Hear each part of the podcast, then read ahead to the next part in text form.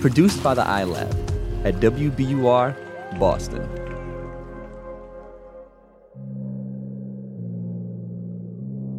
All sorts of legends start on the battlefield. Stories of fighting prowess, of cunning, of heroics. But it's rare that a legend from the battlefield comes from what happened in the battle's aftermath. This legend comes from the aftermath of a battle in the Civil War, the Battle of Shiloh in Tennessee, April of 1862. Yeah, this is this is one of these uh, great stories of the Civil War that have kind of passed down through folklore. Shiloh didn't quite fit the Civil War battle stereotype, not according to the experts, like historian Jake Wynn. Now, you think about the Eastern theater of the Civil War, if you think about Gettysburg or Antietam, many of the major battles in, in the Eastern theater of the conflict in the vicinity of Washington and Richmond are fought on farmland, in open ground. That, in the in many cases in the Western theater, is not going to be the case. Many of those battles are going to be fought in, in woods, they're going to be fought in dense thickets, they're going to be fought in swamps. And Shiloh is going to be one of those cases. This is about a year into the war. So far, most of the fighting has been on a smaller scale. But Shiloh is different. Each side in the conflict has amassed huge armies to take control of the so called Western theater of the war. The Union Army is more than 60,000 soldiers commanded by Ulysses S. Grant. The Confederate Army is 40,000 under Albert Sidney Johnston. The United States Army's goal, along with the U.S. Navy, is to try to take control of the Mississippi River, which uh, Abraham Lincoln called the father of waters. And the Mississippi River and, and, controlling its tributaries was incredibly important because if the U.S. Army and the U.S. Navy could control it, they're going to basically cut the Confederacy in two.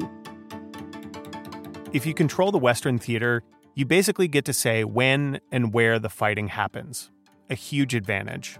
And so that's going to set the scene for, for this particular engagement at Shiloh, which is going to be on a scale way above anything that had preceded it during the American Civil War. This this carnage, the the you know horrendous casualty figures and the ferocity of the fighting in these two days in April of 1862 are going to be unlike anything that had been seen before in this war, and are going to be, as it turns out, it's going to be one of the deadliest battles of the conflict. The aftermath of the Battle of Shiloh is grisly. Thousands of wounded soldiers lying in the swampy woodland in peach orchards on a riverbank.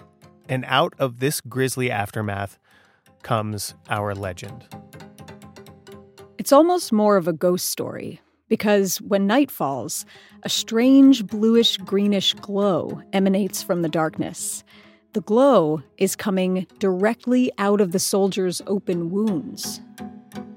Reports of these glowing wounds echo through history, from 1862 all the way to 2001, when one man, a teenager actually, set out to find answers. This may be a strange question, but like, do you are you still into ghost stories? Uh, yes, I still collect them, not with the frequency I used to. This is Bill Martin. Bill's 37, lives in Maryland, works for UPS during the day, and writes fiction at night. Why do you like ghost stories? I like the fact that it can lead you down little uh, forgotten byways of history. Bill is pretty shy, even by his own admission. But a while back, he had a brush with fame. A brush with fame that was connected to one of his obsessions. As a kid, Bill was very interested in the Civil War. Going to see Civil War reenactments with his family. They went to like every Civil War battlefield near where his family lived in Maryland. Because when you're a kid who gets into something, that's kind of what you do. You get super into it. You soak up everything you hear, especially if it has a whiff of the paranormal. I believe I originally heard it from a uh, surgeon reenactor who was doing presentations at a battlefield in Virginia one summer. It was just one of those things where it's like, wow, that's oddly specific and weird. it's one of those stories that everybody has heard from you know, a friend of a friend. If you're a teenage Civil War buff, you may have heard it from a friend of a friend, but we didn't know about it at all until it was posted on Reddit. Which, admittedly, when things are going right, can feel like a bunch of stories told by friends of friends. But the story stuck with us too. Not just because a bunch of soldiers had wounds that glowed in the night, but because the soldiers with those glowing wounds, a lot of them got better. And for 150 years, nobody knew why until Bill got involved. I'm Amory Sievertson. I'm Ben Brock Johnson, and you're listening to Endless Thread, the show featuring stories found in the vast ecosystem of online communities called Reddit. We're coming to you from WBUR, Boston's NPR station. Today's episode Angels Glow. Amory, I know you and I both have the historical reenactment gene in our own way. Seems like more of a LARPing gene for you, but yes, I also went to a lot of Civil War battlefields as a kid. I was really into like medieval history and Arthurian legend, and I had zero interest in the Civil War. And these days are really no different. But here's the thing Civil War history buffs, they get you, man. You get talking with them, and their interest is infectious. Exhibit A Jake. My name is Jake Wynn. I'm the Director of Interpretation at the National Museum of Civil War Medicine. What does that mean, Director of Interpretation? Uh, I like to say that it's uh, that I'm in charge of the history. In charge of the history, specifically the medical history. But if you ask him about a big battle in the Civil War, for instance, the Battle of Shiloh, Jake's got you covered there too. By this point in the war, many of these soldiers had put down the smoothbore muskets that were being used in the first year of the conflict, and they're picking up rifled muskets, uh, which have longer range, are more accurate at those longer ranges, and are also more deadly when they strike home.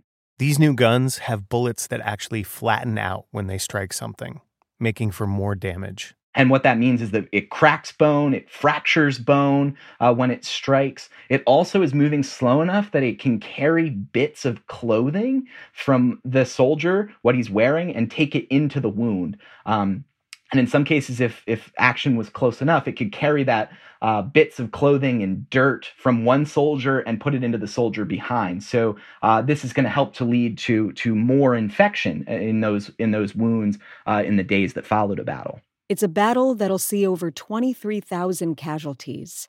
During the heaviest fighting, thousands of soldiers are shot in just a matter of a few hours. When you look at the map of this battle, the one showing where all the different forces are set up, it's complete chaos.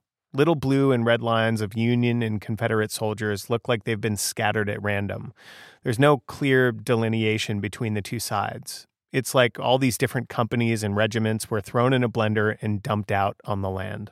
Jake says, along with this battlefield chaos, it's important to know some things about his area of focus Civil War medicine. So, the Civil War is really kind of a watershed moment for American medicine. It's really a transition period.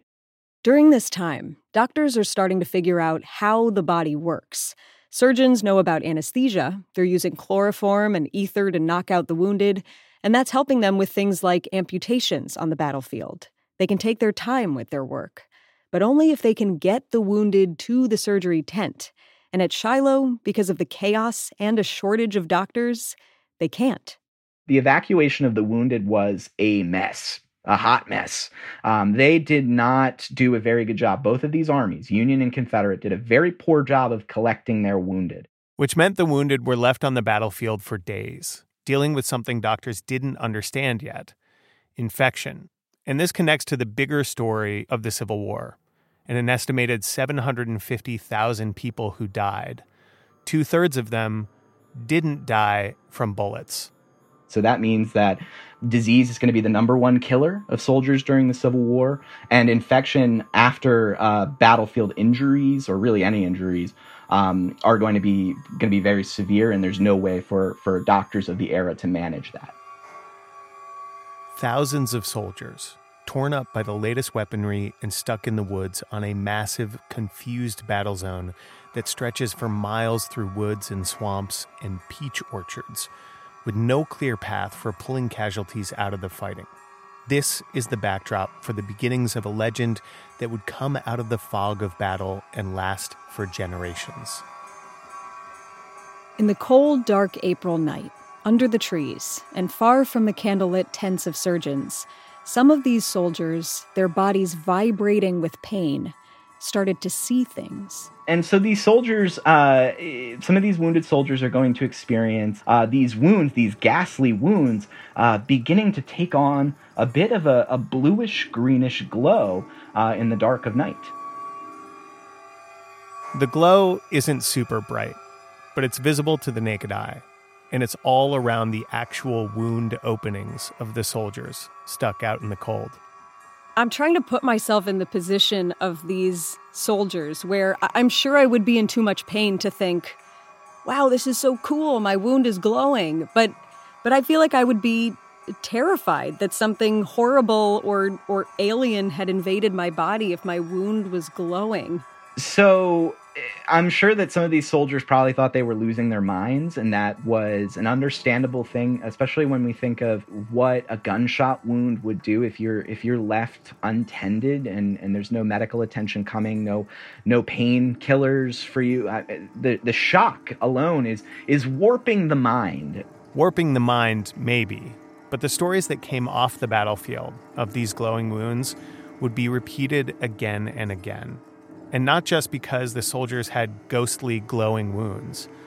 The soldiers with those glowing wounds on both sides, they supposedly got better faster than the fighters whose wounds didn't glow, which is apparently how this got the name Angel's Glow. Jake takes great care to point out that in a war that had a lot of record keeping, this story isn't really in the official record. It's passed along from soldier to soldier. It's retold in newspaper accounts of the battle after it happens. But there's not a lot of what we might call in journalism triple sourcing.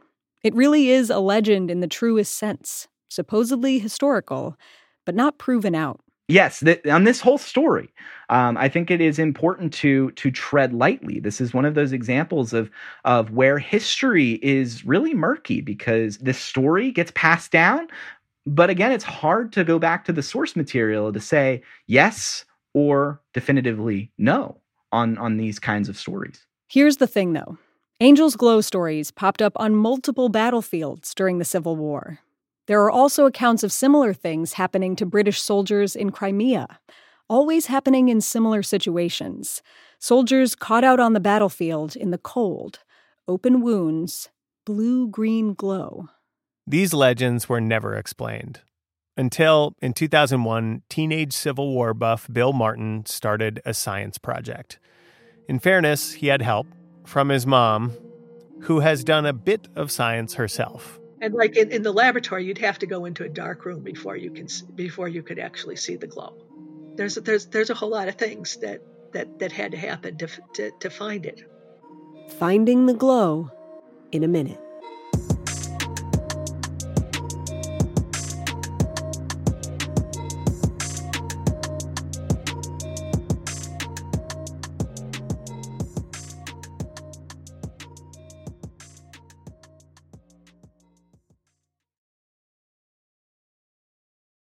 The world's clean energy future relies on ancient elements still in the ground. Without mining, there will not be a clean energy transition. But pulling them out of the ground comes at an environmental and human cost. Mining is intrusive, but the results are the building blocks for products that we use every single day.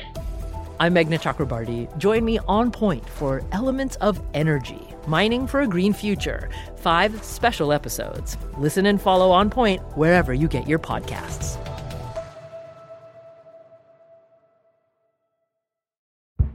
Did you kill Marlene Johnson?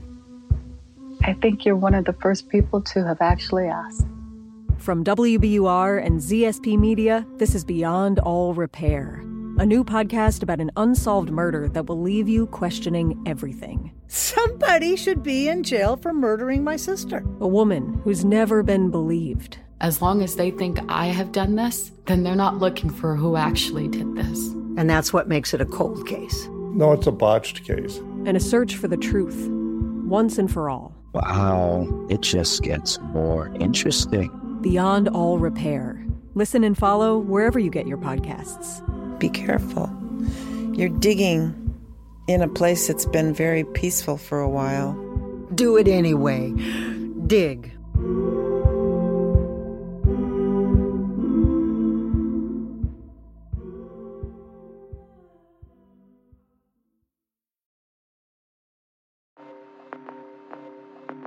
Like we said in the beginning, Bill Martin, the teenager who was embarking on a very ambitious science fair project back in 2001, was a really shy kid.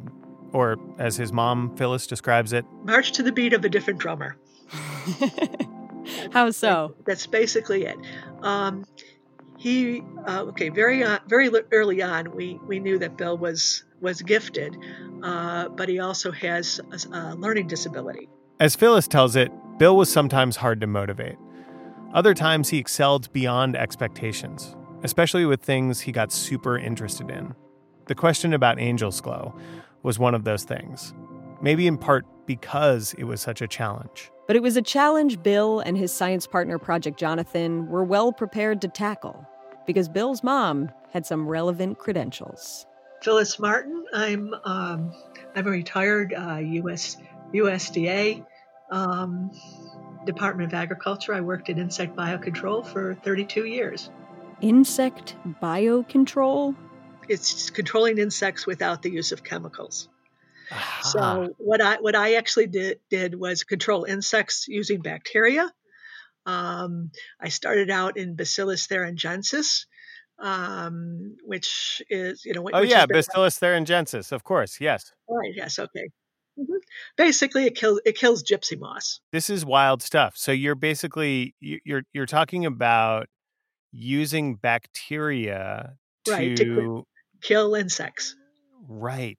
And, and essentially, it's essentially I'm trying to cause a pandemic among insects. amazing. Um what why does the government want to do that? Why does the government? Um, because these these bacteria affect only insects and they don't affect people.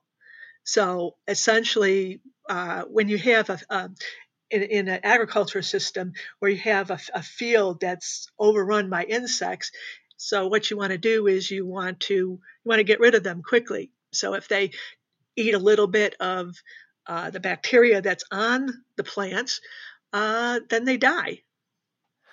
And, I uh, I basically just want to hang out with you because this is like the coolest thing I've heard about in oh, weeks Oh, it- and it- I'm it- very it- excited to learn. it, it is. We are excited to learn because, yes, all of this does have something to do with the Battle of Shiloh and Angel's Glow. So one day, Phyllis's son, Bill, comes home. He has to do a science project. He's not that psyched about it, but his project partner, Jonathan, is into it. So he can be convinced. You know, it was one of those things that, hey, if I've got to do it, let's make it interesting. One way to make the science project interesting was to get some help from Phyllis, who had access to a lab and a new bacteria she had just started working with called Photorhabdus luminescens, which, as you might imagine from the name, is a bacteria that glows. Really, the bacteria creates the glowing stuff just by living its life, doing its thing. It's one of the byproducts of the bacteria's existence. Photorhabdus luminescens is a bacteria that uh, is associated with nematodes. So it doesn't really live in soil per se, but it lives, lives in a nematode in the soil. And that's like a nematode, for lack of a better description, is a worm. A little, yeah, a, a, a little worm. Amory, how much do you know about nematodes? Hmm, about as much as could fit on a nematode, probably. Same, until just recently, which is funny because one thing I learned nematodes, if we are talking population, biggest animal on the planet. More nematodes than any other multi celled organism on Earth. For every human, there are 60 billion nematodes. And Phyllis was working on this bacteria that lived inside of nematode worms and had bioluminescence, similar to other animals, certain kinds of deep sea creatures, plankton, and. Fireflies. Oh, yeah. Oh, yeah.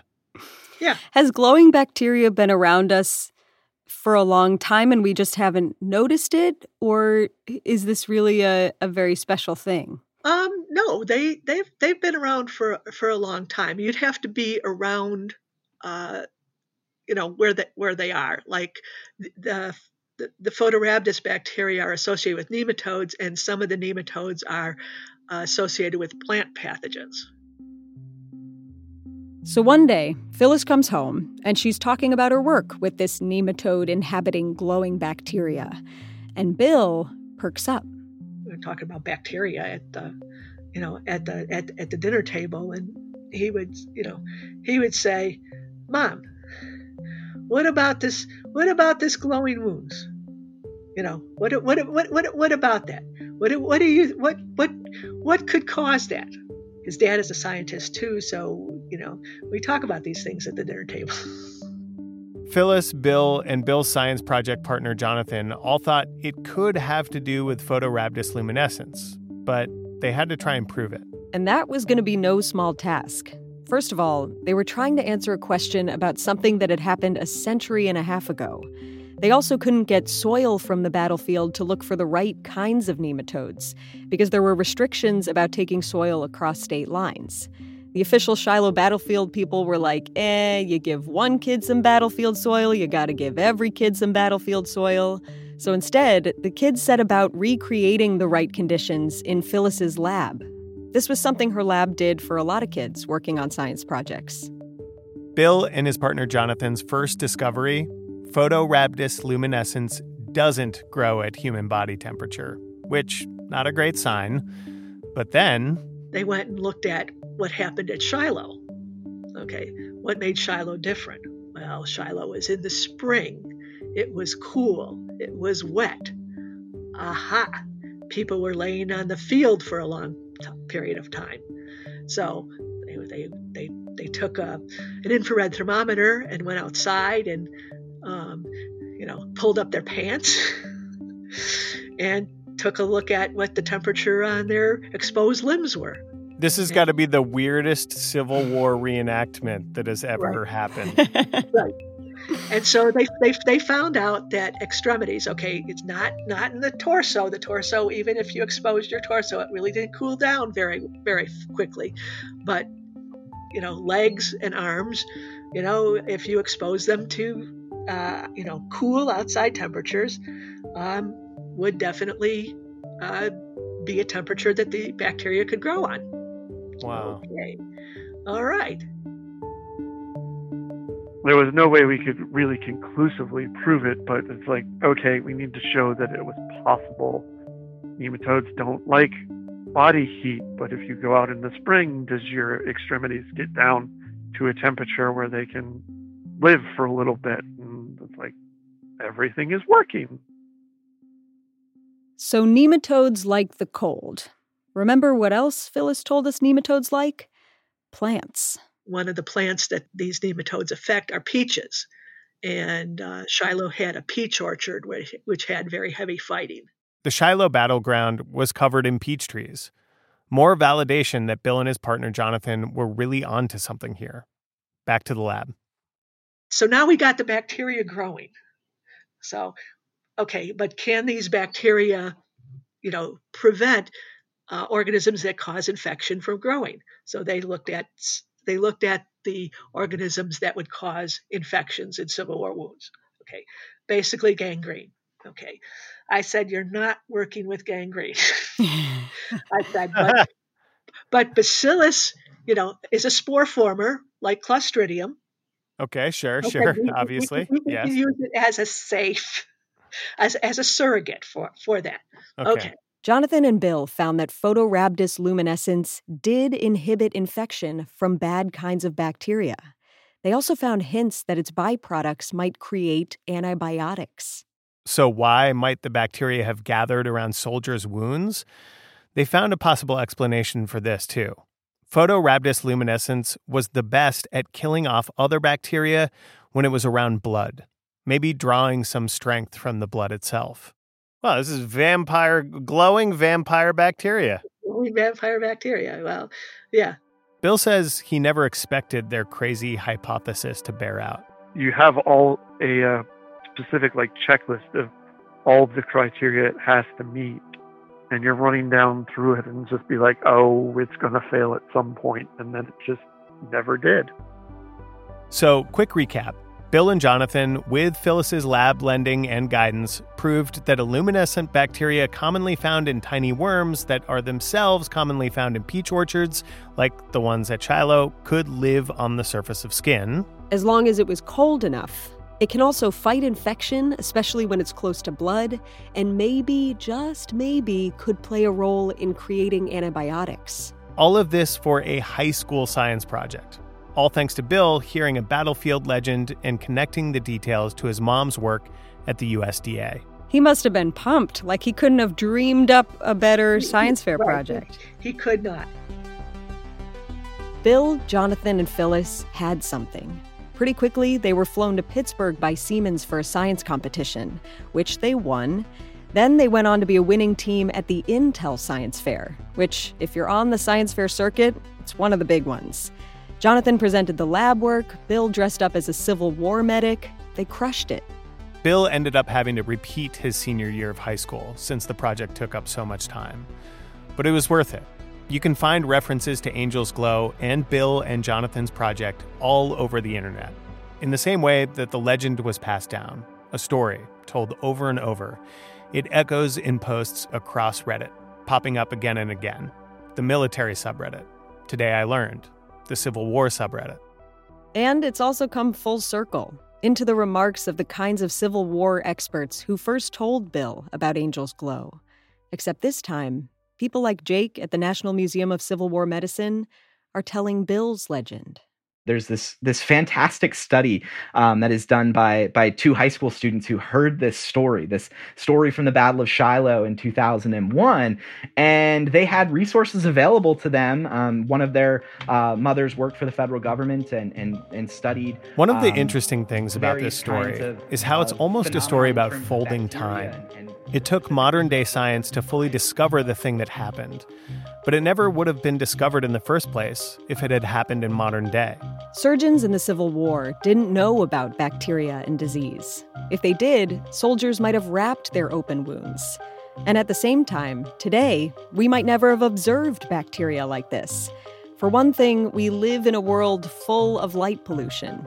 My memory is that to even see the glow for ourselves, we were like sitting in a closet for 10 minutes waiting for us to adjust just to see it with the door closed and like total blackness. The soldiers at the Battle of Shiloh experienced something they couldn't explain. And here we are, explaining something we'll likely never experience. So, in that sense, maybe the legend of Angel's Glow lives on. We'll never know for sure if we have the answer. But there's also a potential evolution for this legend. According to Bill and Phyllis, a lot of antibiotics aren't as effective as they used to be because bacteria are becoming resistant to them. So, could bacteria itself, like Photorhabdus luminescens, be part of an alternative? We don't really know yet. Maybe someday, someone will do a science project.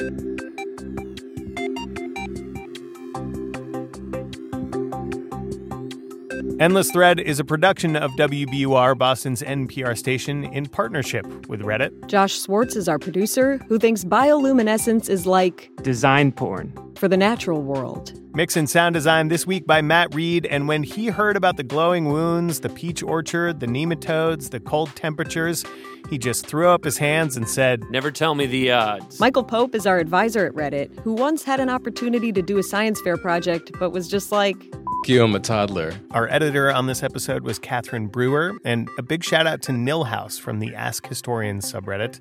Nilhouse, thank you for sharing your expertise with us. On Reddit, we are endless underscore thread. If you want to contribute art for an upcoming episode or give us a story tip so we can tell it like we did today, hit us up there. My co host and producer is Amory Sievertson. My co host and senior producer is Ben Brock Johnson. We'll, we'll let, let, ourselves, ourselves out. out.